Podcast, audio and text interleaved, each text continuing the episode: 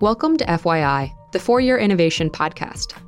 This show offers an intellectual discussion on technologically enabled disruption because investing in innovation starts with understanding it.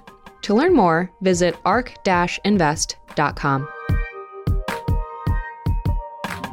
ARK Invest is a registered investment advisor focused on investing in disruptive innovation. This podcast is for informational purposes only and should not be relied upon as a basis for investment decisions. It does not constitute, either explicitly or implicitly, any provision of services or products by ARK. All statements made regarding companies or securities are strictly beliefs and points of view held by ARK or podcast guests, and are not endorsements or recommendations by ARK to buy, sell, or hold any security. Clients of ARK Investment Management may maintain positions in the securities discussed in this podcast. All right, today I'm joined by Manu Sharma, uh, the founder and CEO of Labelbox. So, welcome to the podcast. To kick it off, would you start by just telling us what Labelbox does and the origin story behind why you started the company? Absolutely. Well, thank you for having me, uh, first of all. So, Labelbox uh, builds software products to develop and improve mission critical AI systems across wide ranging industries from agriculture to robotics uh, to healthcare and insurance and defense. And uh, the the origin of Labelbox really came uh, from our own experiences of building production AI systems. So before Labelbox, I was at a company called Planet Labs, and it's been an exciting company that came out with a new approach for satellite imaging. They uh, were the pioneers of making small satellites uh, work in low Earth orbit. They had, I think, hundreds of satellites in orbit that when I was working at that at that company.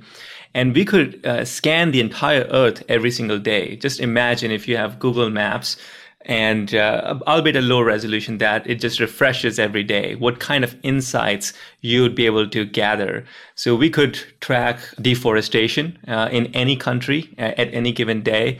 We could understand objects such as cars and parking lots uh, in uh, eh, parking lots of like Walmart uh, and and essentially provide index of that to companies that would care about that, such as hedge funds, and sometimes use cases uh, for national security, understanding what's happening in certain regions and so forth.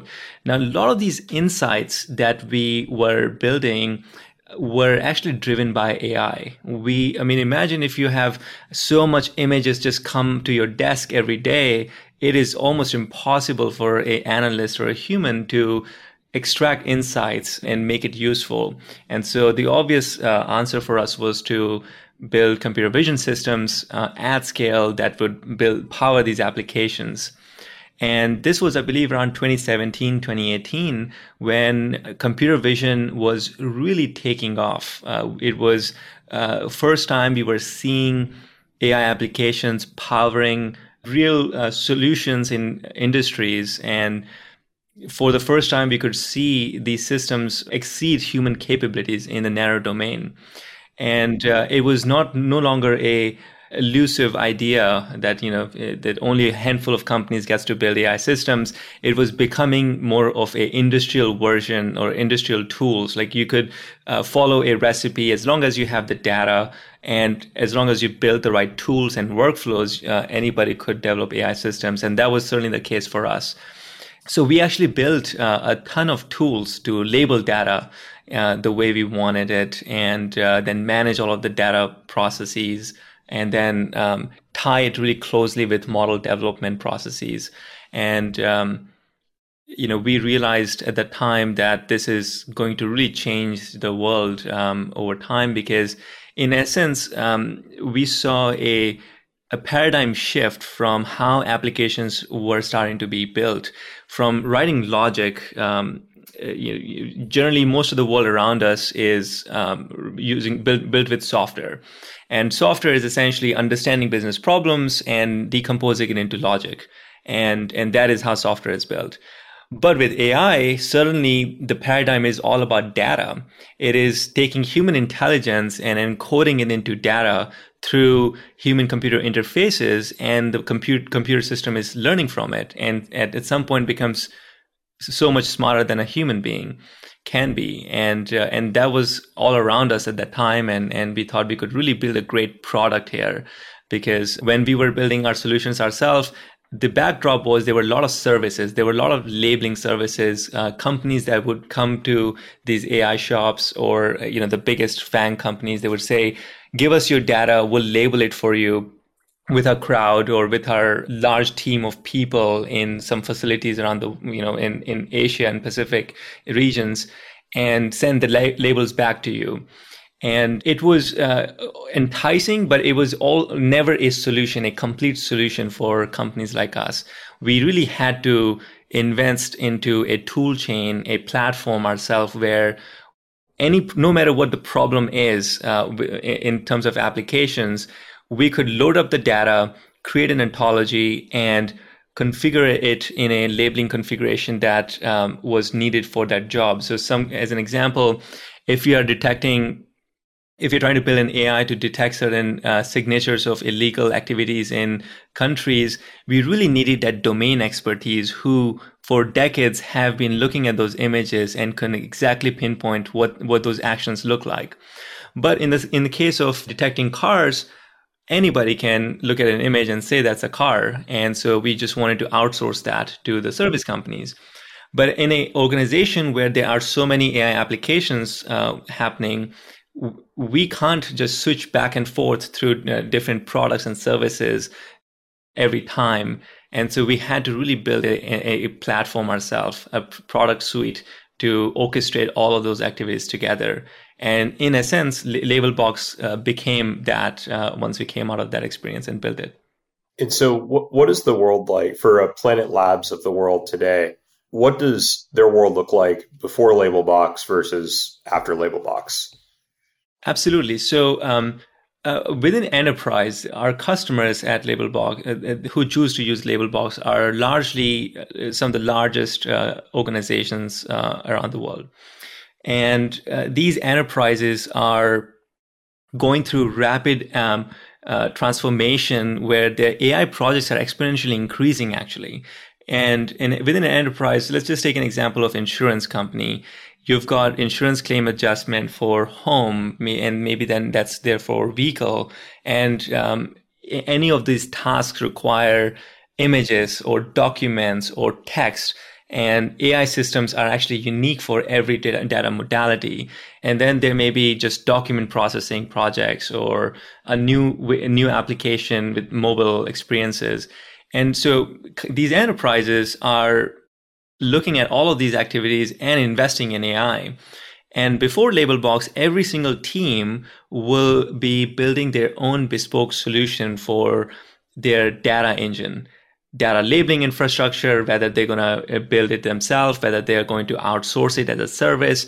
Nearly every of those enterprises have numerous labeling service vendors or uh, business process outsourcing vendors because that is business process outsourcing is a huge industry. It's like what $260 billion market cap overall. And generally these enterprises outsource a lot of work. And so these companies are becoming digital. And so they outsource them in a form of uh, labeling services. So uh, before Labelbox, they, there's just a lot of fragmentation of service providers, tools, open source systems, and not a organized workflow to uh, rapidly iterate with AI systems. I know you guys have covered a lot of Tesla.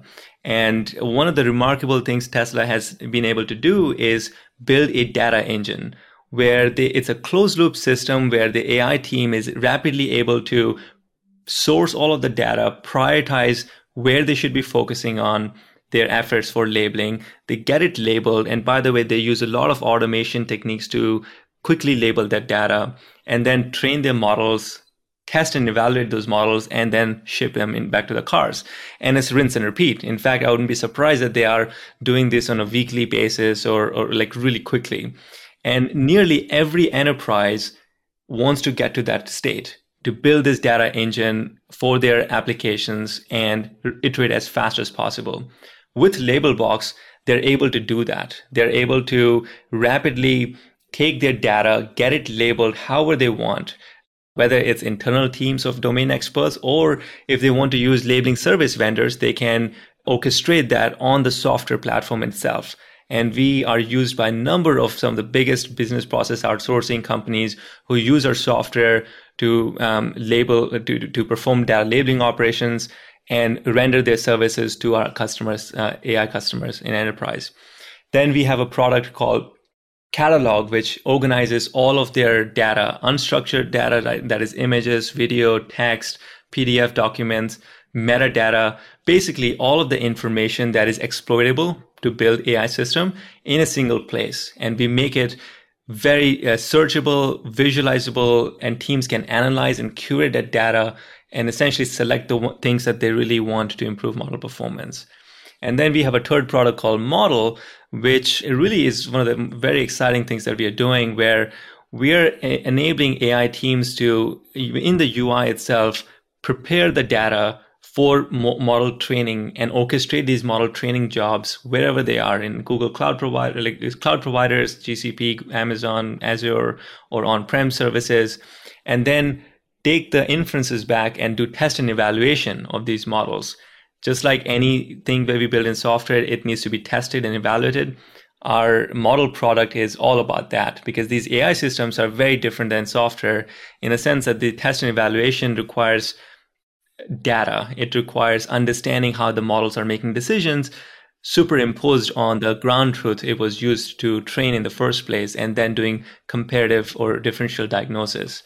So all in all, post Labelbox, AI teams in enterprises see rapid acceleration of their roadmap, anywhere from six months to 18 months. They uh, see cost reduction of labeling services, human labeling services, by up to 80%. And the reason they're able to do so is because they are using our software platform to um, automate all of the tedious tasks and use AI systems to pre-label the data which I'm sure you have learned a lot about with Tesla, and only send the residual tasks that cannot be automated to the humans. And, and, and that is given through to all of the vendors who use our software uh, to render the services to our customers. So, said simply, you're basically taking what Tesla has built with their data engine and providing that capability to any company. That's right. And maybe just to take a step back and talk about you know how AI actually works.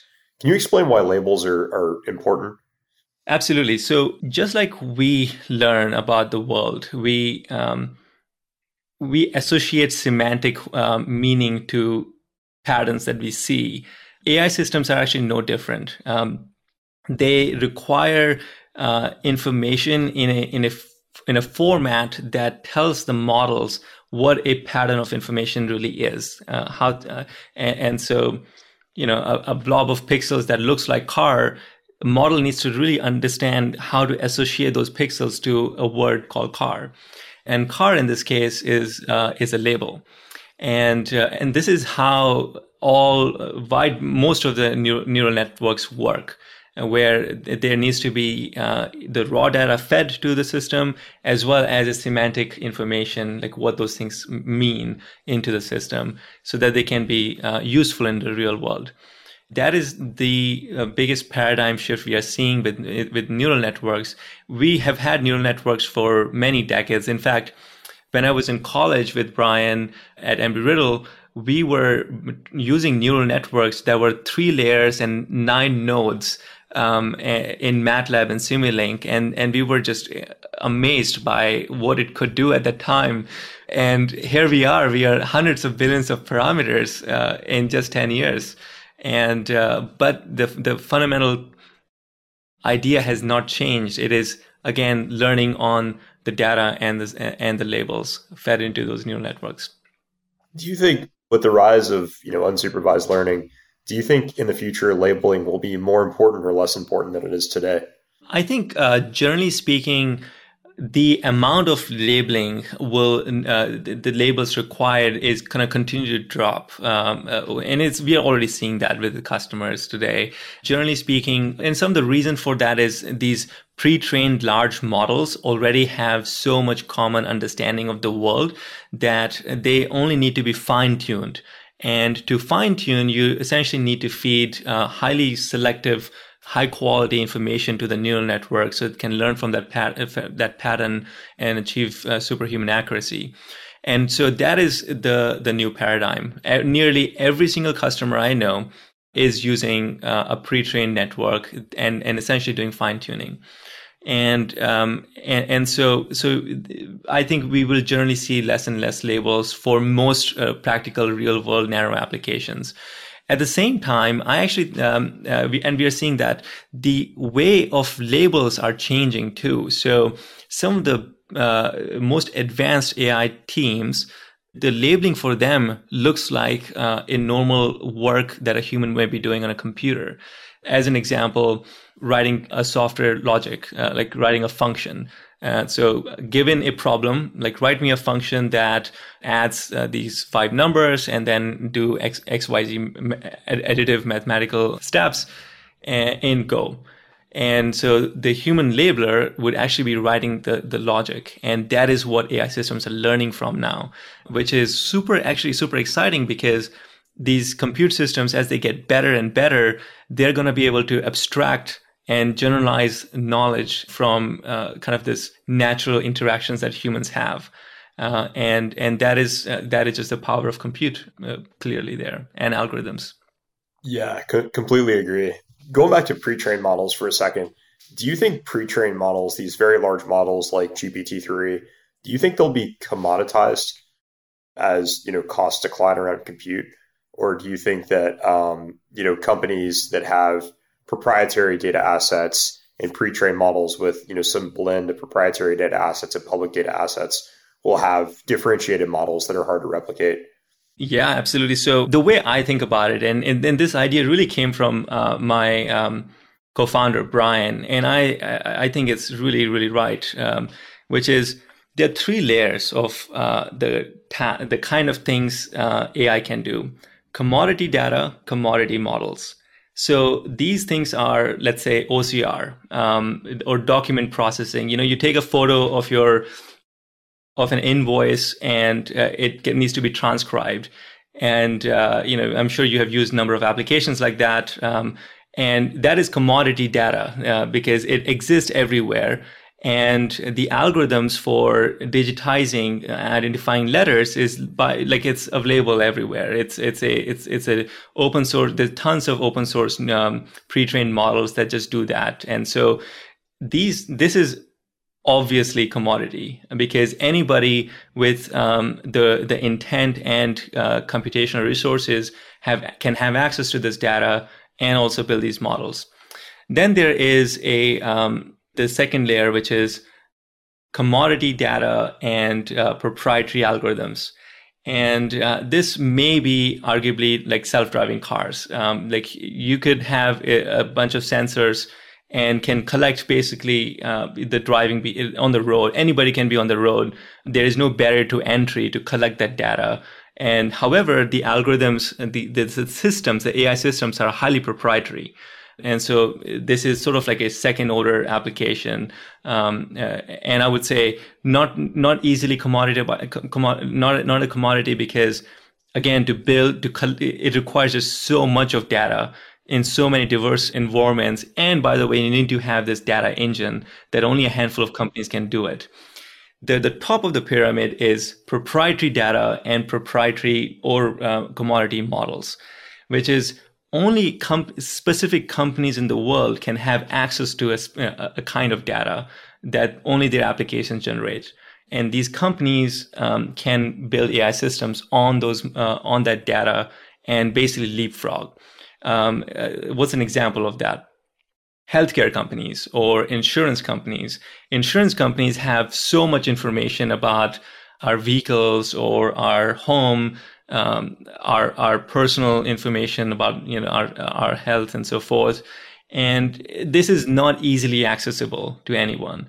And so building AI systems on them is incredibly lucrative. Same thing in um, uh, in agriculture. So some of these companies, um, for example, tractor companies, um, there is only a handful of tractor companies that uh, that matter. Uh, John Deere is one of them, and and, and others and they collect so much data on the field with their sensors and they can build AI systems, only they can exploit that to build AI systems and provide cutting edge new solutions to the farmers and growers in the country that it's really hard for an, a new entrant to do that. into the companies, maybe the legacy companies, right? They're not John Deere and, and others. Historically, they haven't been technology companies per se, right? They're not software engineering companies like Google. How do they actually take advantage of that data? Do you see companies and traditional industries hiring their own AI researchers and building their own models? Or do you see them partnering with other companies to, to do that? I think AI is within reach of everyone today. And I uh, nothing makes me more proud at Labelbox uh, than seeing some of these uh, you know iconic American company brands uh, like John Deere um, and uh, Procter and Gamble and so forth to be building cutting edge AI systems that in many cases exceeds a lot of things that you will see in Silicon Valley. Um, and and so I'll give you an example. It's it's it's a public information. You can learn about John Deere has this new technology called See and Spray so you can buy today tractors um, in Iowa that will um, uh, very soon have, or, or, may already be the case today, that they have a uh, a add-on which basically have uh, GPUs, cameras, and spray guns to identify weeds uh, and and and spray the herbicides to them. Now before a technology like this, a farmer would have to spray herbicides uh, basically um, everywhere on the farm. And with this technology, the cameras basically have a zoom lens and it figures out where that undesired plant is and will spray just the right amount to kill that weed. And it saves um, the growers as much as up to 90% of herbicide application. And by the way, in very large farm, thousands of acres of farm, the cost of herbicide can far exceed the cost of tractor. So these companies might as well actually provide software subscription and give hardware for free think about that. That's a that is a disruption that is powered by purely ai capabilities. And that we are seeing that. You can actually go read up online um, uh, about these technologies and these tractors in the field. And we are, we power a lot of companies and technologies like that. And um, yes it requires ai skills and talent. However it is uh, not within the uh, it is not limited to a handful of companies anymore. It is uh, out there everyone generally is embracing AI, and um, AI is going through this industrialization. Like it's um, there are industries forming, there are tools, products, services being formed that is supporting all of these enterprises uh, to build AI applications at scale. Yeah, it seems like this trend of hardware is becoming just a, a platform through which you sell software, right? Um, this is sort of a similar possibility with Tesla, right? If, if full self driving and autonomy takes over, the hardware is is much less valuable than the software stack sitting on top of it. That's a fascinating thing to see across different industries. And as you see, you know, companies adopting and embracing AI, where where are they struggling? What's the hardest problem that they're trying to solve? Is it, you know, hiring the right people? Is it labeling their data? Is it, you know, getting access to, to the right computing capabilities? Where are they struggling? I think it's a combination of uh, problems. I think there certainly is uh, within within enterprises uh, at large. There certainly is a challenge of reskilling uh, or, or, skills. Um, there is talent shortage for data science, AI um, skills. Although it is changing very fast, um, it is not at the rate that these enterprises would want to have uh, and maintain their roadmaps. And so, so the challenge is how do they then take their current employees and reskill them to learn and, and build AI systems? And, and so, so that's a problem. And secondly, um, enterprises, um, or, teams, generally speaking, are having a harder time building this data engine, the end to end solution that, um, takes the data from applications, converts them into labeled information, train models, improve these model performance to uh, add or above certain threshold so they can actually get these AI applications out into the field that generates ROI for businesses. And um, building this uh, data engine can be challenging for um, most companies, especially in large organizations where there's so much complexity, so many different teams, uh, different sensitivities to data, and so forth. And that is the problem that uh, we are so excited to be solving. That makes a lot of sense. And if we could maybe just take a step back and think about like the next five to 10 years for AI, uh, we've seen this incredible rate of advancement in the last five years. Where if you look at the capabilities of you know generative models around you know image generation three or four years ago, they were nothing compared to DALL-E 2 today. You know, we think that the cost to train models will continue to decline at about 60% per year, uh, which dollar for dollar results in a two and a half X increase every year in capability for the same dollar of, of input in terms of compute. Do you think this rate of advancement will continue for the next 10 years? Or do you think we're going to sort of asymptote and we'll start to see um, you know, performance increases decay a little bit? I'm currently in a camp that AI is now a software problem. And uh, yes, that the hardware, um, the, the com- compute systems do need to, to be better, uh, efficient, um, efficient in power too, uh, not just uh, in computational, but the just amount of energy required to do computation. Uh, I think we we do need to get to uh, closer to human brain over time. Um, our brains are incredibly efficient um, per watt for computation. However, I do think that the, the, the core problem of AI is now software uh, related. It's figuring out how these algorithms work, and maybe it's a systems designs problem, etc. And because it's software, I think the rate of innovation is going to be really, really fast. And uh, you know, it's very hard to predict if it will ever asymptote or not. But I think, generally speaking, all technologies kind of go through this S curve and so we are, I would say, at the very beginnings of, of that S curve uh, and in a, a, kind of really rapid um, Cambrian explosion of new AI techniques, new applications, and um, maybe it will have asymptote, maybe uh, it will break through um, to AGI systems. I don't know, but I think it's uh, certainly very exciting times for AI. Yeah, I would agree. You know, if you're thinking about this from a, a national security lens rather than a, a, commercial lens. It seems like AI is one of the most important initiatives um, you know countries could be working on from a national security standpoint. This is sort of the next generation atomic bomb in a way. Do you think that the the U.S. in particular recognizes the importance of AI from a national security standpoint, or do you think we're still in sort of the early educational phase of getting politicians and, and military leaders to really wrap their heads around the importance of AI? I believe that the the topmost uh, officials in our military uh, have a very good understanding and awareness of the importance of AI. In fact, that it is one of the first things that they are thinking about in terms of building development of new capabilities and it's not just ai but data information making decisions with information and and being re- getting ready for um, the the warfare that happens basically in uh, in digital form. And and and that is totally real. That is uh, every everyone's uh, aware of that. And um, i think that the US government, generally speaking, is a very large institution. I mean, they might be one of the, I think, the, the biggest employer in the country. And so it's just a very complex organization where the ability to procure new technologies is slow. And if they do procure technology, it, um, the adoption and getting it to real applications can be even slower than that and priorities change and so forth. So, so I think there, there, there is just a lot of, um, uh, friction, I would say, um, in, in, this organization to uh, rapidly adopt.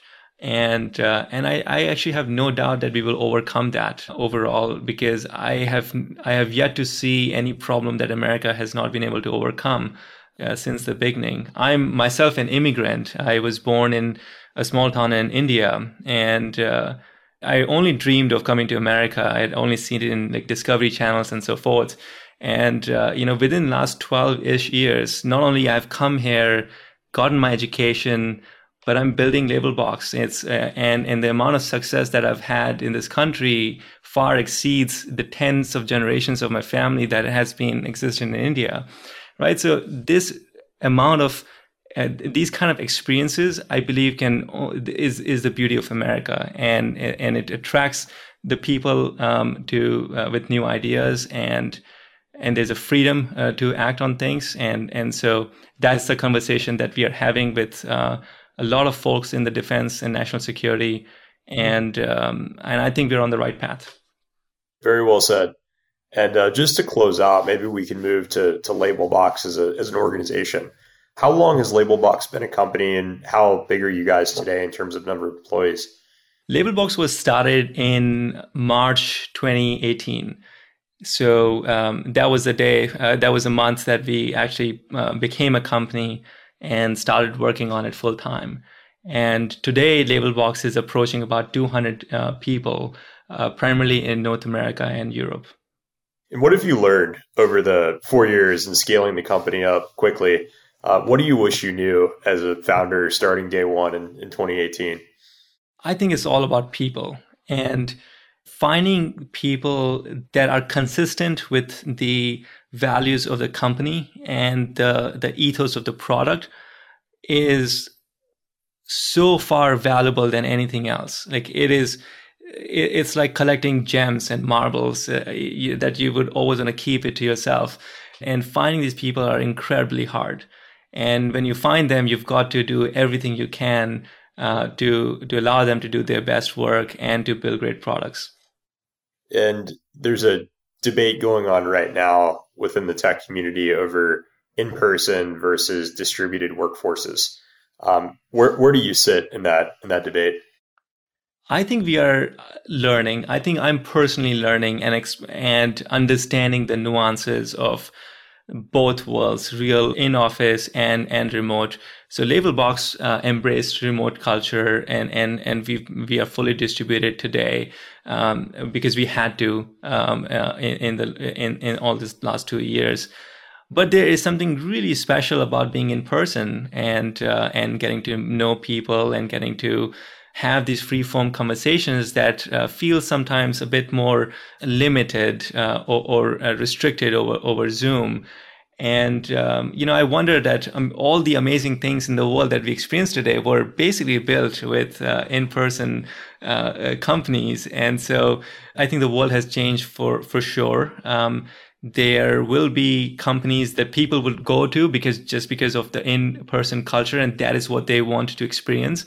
And there will be companies and people who would want to go to the remote world. And um, and, and, so I think there are benefits for both. We are trying to understand what is the right balance and how do we architect ourselves uh, and endure ourselves for a long term.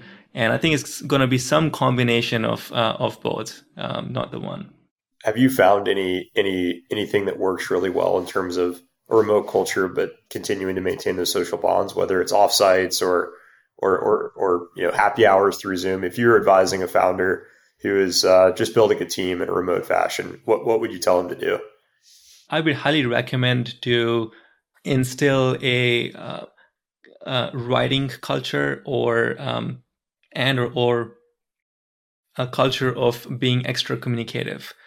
Because you kind of have in in a remote world um, it's a limited information it's a limited band limited bandwidth compared to when you're in person and so you, everyone uh, has to be aware that they need to emit more information uh, uh, back and forth uh, and just share more information to communicate ideas and, uh, and, and just be very specific about that. I think for us, uh, we get really excited about um, offsite. So every um, almost every couple of months, our teams gets to decide a city and they go fly there and and and um, work together for a couple of days or a week and uh, I think it's very energizing for everyone. They they build the bonds and then they go back to their homes and and then look forward to the next one uh, in, a, in, a, few months. And that's been working really well for us.